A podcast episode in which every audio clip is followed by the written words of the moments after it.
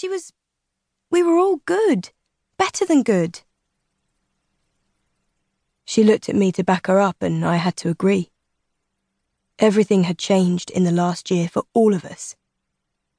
Before the band, we were all lost in our own way, and then, somehow, we happened. And together we were strong and cool and rock hard and in your face awesome. We all thought Naomi was in that place too. That she didn't need to run away anymore. Until last night. That night we were out all night, all over town.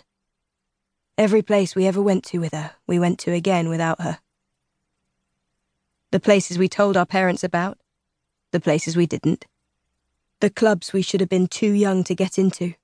Hot and stinking of sweat and hormones, battling our way through a heaving mass of dancers trying to catch a glimpse of her.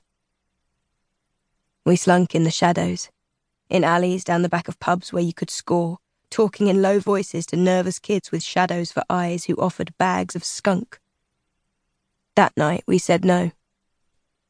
We visited places behind unmarked doors where you have to know someone to get in dark basement rooms where people still smoked inside until the air was thick with it, and the music was so loud it made your ears ring, your chest vibrate, and the floor jump to the beat under your feet. We went to all of those places, and everywhere else. The park on the estate where we go to muck around. The riverside, alien and overlooked by millionaire apartment blocks. Vauxhall Bridge, our bridge, the one we've walked across so often, shouting to make ourselves heard over the traffic that it feels kind of like a mate. Kind of like a witness. Finally, we went to that empty betting shop with the broken door and a mattress in the back where some kids go when they want a place to be alone.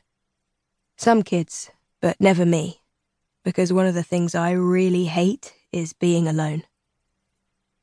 Hour after hour of that night went by, and we were sure with every moment that passed we'd find her, that she was pulling one of her stunts, the kind of thing she did when she was hurting and needed to be noticed. We were sure our best friend and bandmate, Naomi, would be somewhere in a place that only we knew. She would be waiting for us to find her. Because you couldn't just exist one day and vanish the next. That makes no sense at all. No one just disintegrates into thin air without leaving some kind of trace behind. That's what we told ourselves that night we looked. And the night after that, and all the nights that followed. Until our parents told us we had to stop, that she'd come home when she was ready.